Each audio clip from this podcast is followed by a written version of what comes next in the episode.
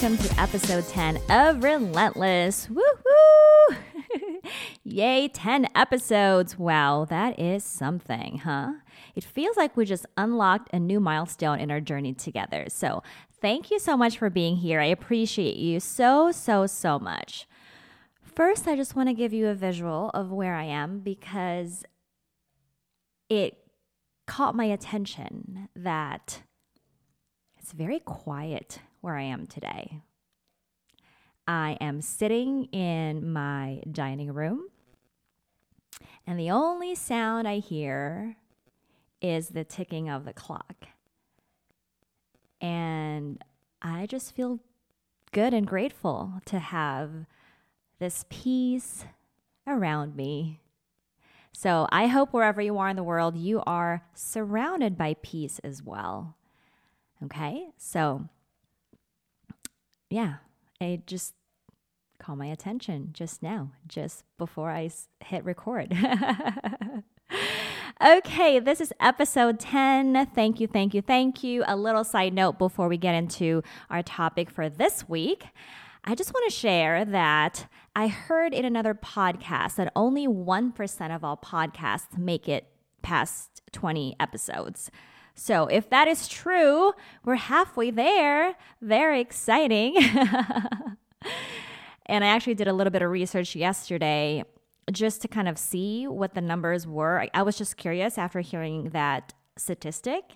So, but I'm like, you know what? I'm not going to sit here and really study the numbers because, as I've said before, that's not what we're all about. But I do like being at the top 1%. So that that's what caught my attention. and I'm sharing this information because I thought it was an interesting statistic. It just goes to show that most people quit before they have enough data to see how something is performing. Because only when you have sufficient information can you make a decision that is just and fair people quit before they even really know if they truly like something. People quit because it's hard. Don't quit because it's hard. Quit because you don't like it. It doesn't satisfy you anymore, but don't quit because it's hard. Okay, so congratulations to us. Today is a momentous day, and rightfully so, because today, my darlings, we are celebrating mothers. Today is our Mother's Day special. And I'm very excited because moms are just something special, aren't they? Aren't we? moms are, oof, no one compares to a mother. No one. Mother's Day is this Sunday, May 14, and for all intents and purposes, I am referring to all kinds of mothers.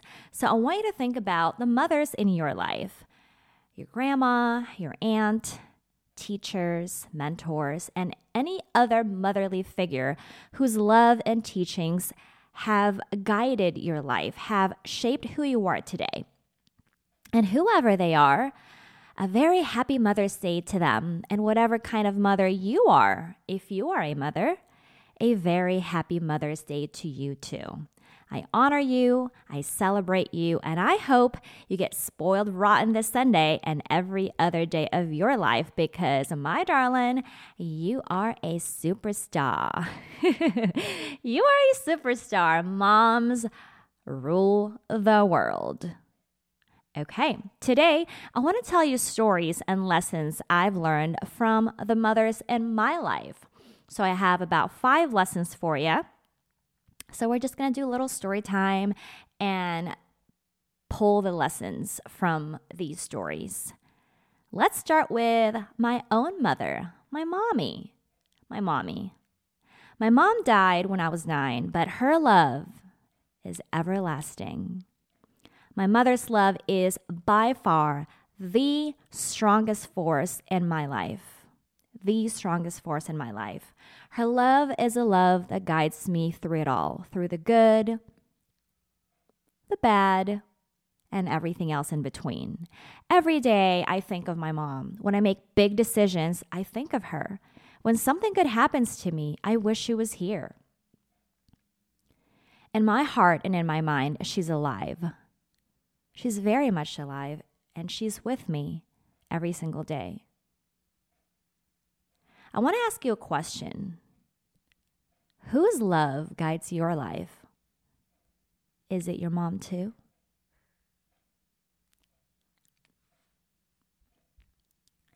Lesson number two. If I can summarize all the lessons I've learned from my mom, it all comes down. I'm sorry, did I say lesson number two? It's lesson number one. I just messed that up. We're going to keep that. We're not going to clip it because you know what? That's what podcasts are all about. It's raw, it's real, it's in the moment, right? Okay. But let's go back just a couple steps. Lesson number one if I can summarize all the lessons I've learned from my mom, it all comes down to one thing, and that is to love. To love. That's it, plain and simple. But it's the kind of love that is not plain and simple. It's a special kind of love.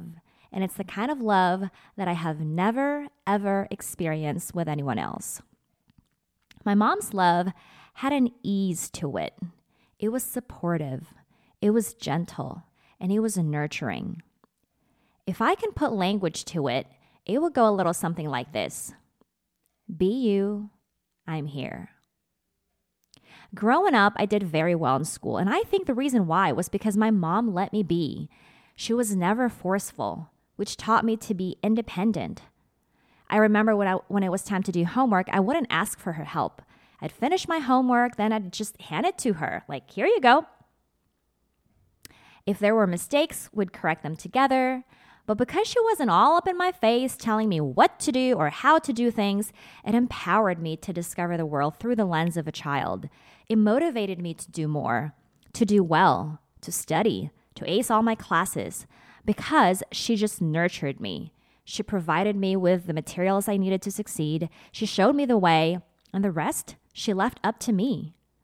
Now, as a mother myself, how I parent is at large influenced by the way that I was raised.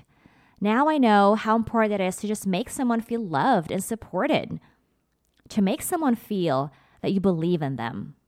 What that does to someone's confidence, oh my, is immeasurable. Lesson number two is also from my mom. And the lesson is to never speak ill of other people, no matter what they've done to you. And by the way, my mom didn't tell me these things. We didn't have conversations about how to be a good person, how to treat people, how to be, none of that. She led by example. I just noticed that she never spoke ill about my dad when perhaps she could have. So throughout my life, I never spoke ill about people who hurt me. I remember I was dating someone some time ago and the topic of exes came about. And it was asking me about mine. So I was telling these stories. And at the end, he said, Wow, you don't even have anything bad to say. I laughed and I said, No, I don't. And I said that not because the relationship was perfect or the person was this magnificent person. I said that because I chose to remember the good, and my mom taught me through her, her actions not to speak ill of people especially people who you once loved. Lesson number three was from my Lala, my grandma. And my Lala taught me to always look your best, even if you're just at home. My Lala had her nails painted and her makeup done, even if she was just doing laundry or watering her plants. She was always put together. My love of the color red came from her because her nails were always red and she wore red lipstick. And I love a good red, red lipstick. If you want to feel hot, if you want to boost your confidence, add a little bit of red into your life. At least that's my color. So that's what I'm going that's what I'm going to recommend to you. But whatever color makes you feel good, whether it's red or green or rainbow, right? Sprinkle that into your day-to-day. For me, it's red. Red nails, red lipstick, and it works like magic every single time. Also, if you want to make more money, wear red lipstick. This isn't based on science, all right? at least not that I know of. But when I used to work at bars, I made so much money whenever I wore red lipstick. It works too if you want to be more seductive.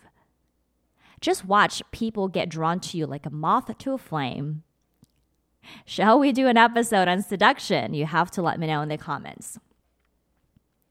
Lesson number four was also from my Lola, and the lesson is you can't fight fire with fire.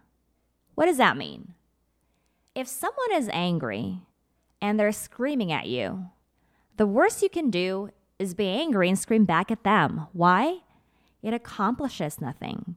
If someone is overwhelmed with emotions, they can't think logically. They won't even hear you. So why waste your breath? So it's better to wait until things have subsided to talk to them in a way that they will understand, in a way that solves the problem. If you're in conflict with someone and your objective is for them to understand you and see things from your perspective, it's never going to happen.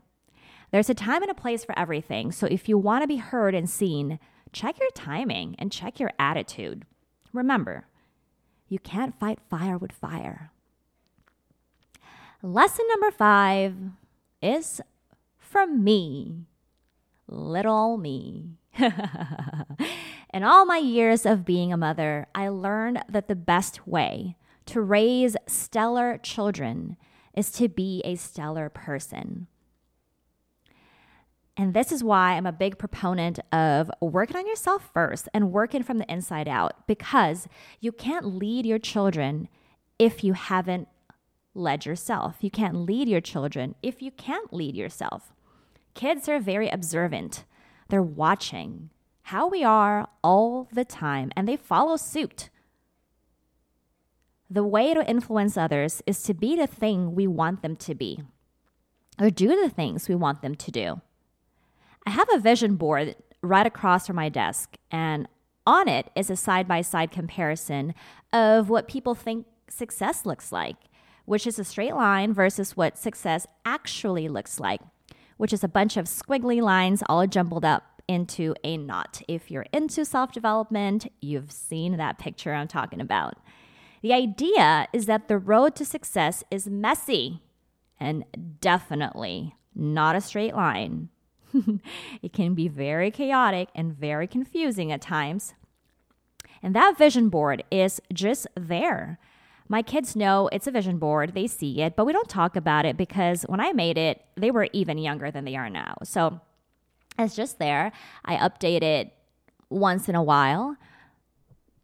I see it every day, and they see it every day too. One day, my daughter references that picture of success, and I was so proud because I didn't even need to explain what that was. She got it because she sees it in me. They see me reading books on personal development. They hear me listening to podcasts. We listen to podcasts together. Sometimes they read my books, the older one at least. They know what it takes to be successful. At least they're starting to understand because I, as their mother, am living it. I'm doing the work and they see it. They're part of the journey. So I'm teaching them without teaching them. now, over to you. What lessons have you learned from the mothers in your life? And how have those lessons manifested? Where do the lessons fit in your story? Also, can you do me can you do me a huge favor? I can't call my mother because she is frolicking in the fields in heaven. Can you call your mother or whoever is the mother in your life, any motherly figure, and tell her that a stranger from the internet wishes her a very, very happy Mother's Day? I'm so glad that when I was planning this episode, I got all the tears out because I really thought I was going to cry in this episode, just thinking about my mom and the mothers in my life. But I did it. There are no tears. and if you end up tearing up, that's okay. I just didn't want to deliver a crying episode. and this is a day a week of celebration. Every day is, of course, Mother's Day, but especially this weekend on Sunday, I hope that you make the mothers in your life feel very, very, very special. And if you are a mother as well, make yourself feel special. Don't wait for somebody to buy you flowers, just like Miley said, right? Make yourself feel special because you are. You, whew, again, maybe we'll do another episode dedicated on mothers and the lessons we can learn from from that experience. But for today, I'm going to leave you with a to do for you and maybe with other mothers in your life. Have a glass of wine, pop some champagne, have a bubble bath, get a massage, get a facial, get a workout in, or just get some sleep. I know for a lot of moms, they just want rest. So give it to yourself if you can give it to another mother as well. Take your girls out, take your friends out, your mom friends, or your mom. You're beautiful, and I thank you for all you do to make this world a better, more loving place. Happy Mother's Day. Make it a great day. And until next time.